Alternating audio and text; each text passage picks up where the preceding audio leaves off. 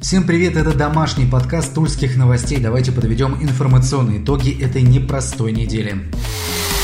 Конечно же, тема уже набила оскомину, но без нее никак. О коронавирусе говорят по всем каналам и радио, пишут в печатных СМИ и газетах, но таковы сегодняшние реалии. В Тульской области в больнице остаются 14 человек с подтвержденным коронавирусом. Трех заразившихся на этой неделе выписали. Это самые первые заболевшие семья из Тулы, побывавшая в Италии. Выздоровевшая женщина рассказала о том, как протекала болезнь у нее и ее мужа. Мы очень сильно болели, действительно, и температура была 38 до 39, и самый такой был пиковый момент, когда, почему, собственно, я уже вызвала, что ну, дыхание очень трудно было дышать. Я прям настоятельно, вот всех, кто меня сейчас слышит, и всем своим знакомым говорю, следовать обязательно режиму самоизоляции. Если вы все-таки заболели, сидите дома, не будьте переносчиками, не надо усугублять эту ситуацию. Отмечу, что два дня в регионе случаев коронавируса не фиксируется. Тульская область в числе пяти субъектов, где не введен режим обязательной самоизоляции. По словам губернатора Алексея Демина, различные меры будут приниматься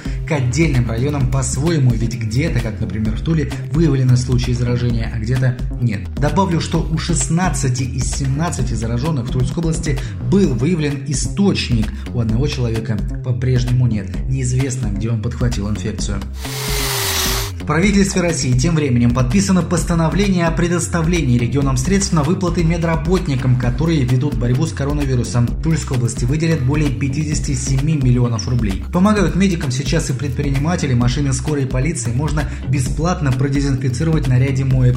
Бизнесмены возят на станции скорой помощи чай, кофе и сладости. Хотя самим предпринимателям, конечно, сейчас очень непросто режим нерабочих дней с сохранением заработной платы продлен до конца месяца. В Туле закрылись более 600 кафе и ресторанов. Работать, общепит, напомню, может только на вынос. В регионе закрыты все торгово-развлекательные центры, не работают рынки непродовольственных товаров, запрещены ярмарки. Закрыты также салоны красоты и спа, парикмахерские, косметические и массажные кабинеты, бани и сауны. Одновременно с этим в регионе закончился гречневый бум, или как его прозвали, макаронавирус, и начался бум имбирный, лимонный и чесночный. Продукты эти не лечат и не спасают от коронавируса, хотя и хороши для иммунитета, отказываться от них не стоит. Но вот стоит ли покупать имбирь по цене в 2000 рублей за килограмм, это большой вопрос. Цены на лимон и чеснок также резко подскочили, как же вам не стыдно, товарищи коммерсанты. И в продолжение темы борьбы с коронавирусом, поселок Заукский осветили церковнослужители с кузова грузового авто. Духовная делегация проехалась по всему населенному пункту.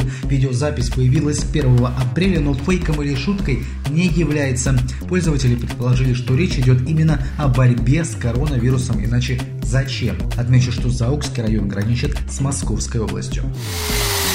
В Тульскую область ежедневно продолжают прибывать порядка 100 человек из-за границы. Такие данные озвучили в Роспотребнадзоре. Все они уходят на карантин. На вынужденной самоизоляции в регионе находится более 1600 человек. Это в том числе и те, кто контактировал с зараженными. Главный санитарный врач региона Александр Ломовцев пояснил, что помочь с проведением тестов готовы области две частные клиники, но пока такой необходимости нет. Также руководитель Роспотребнадзора попросил жителей соблюдать режим карантина. Так, например, некоторые случаи заражения заражения в регионе были зафиксированы после того, как инфицированный человек вышел на работу. В городе Ефремов поймали одного такого нарушителя. Он приехал из Прибалтики и осилил лишь пару дней самоизоляции. Мужчину поймали за рулем автомобиля в нетрезвом виде. После принудительной обсервации его, конечно же, еще и лишат водительского удостоверения.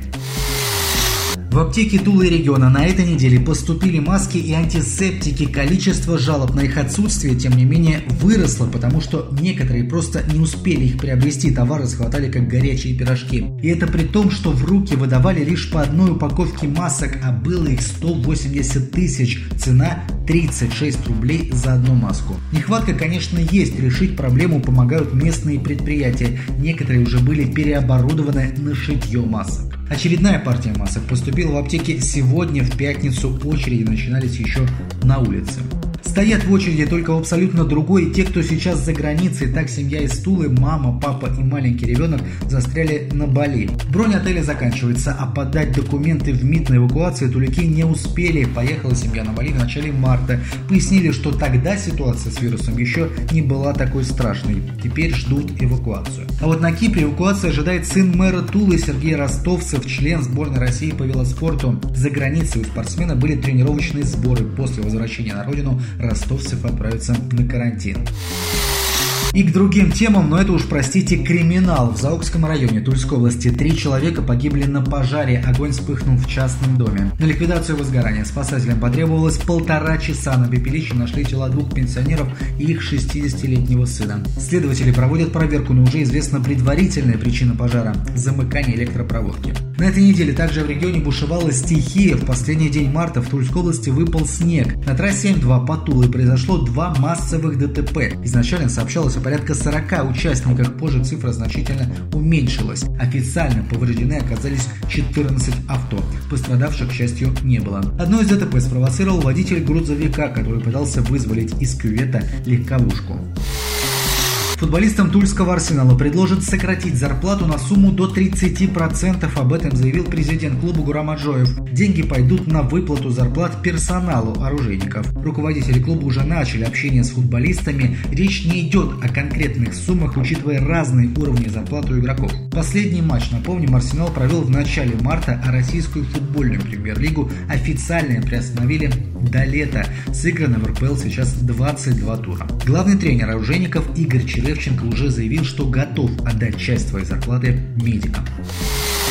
Ну и немного позитивных новостей. Третьеклассница из Тульской области стала волонтером и помогает людям пережить коронавирус. Так девочка через интернет читает всем желающим сказки. Школьницы звонят не только дети, но и все, кто хочет просто поговорить. Причем общается маленький волонтер не только с россиянами. Были звонки из Украины, Белоруссии, Испании, Франции и Португалии. Школьница также ведет прямые эфиры в Инстаграм. Мама девочки – волонтер с 20-летним стажем. Отец участвует в реконструкции инфекционной больницы в Москве.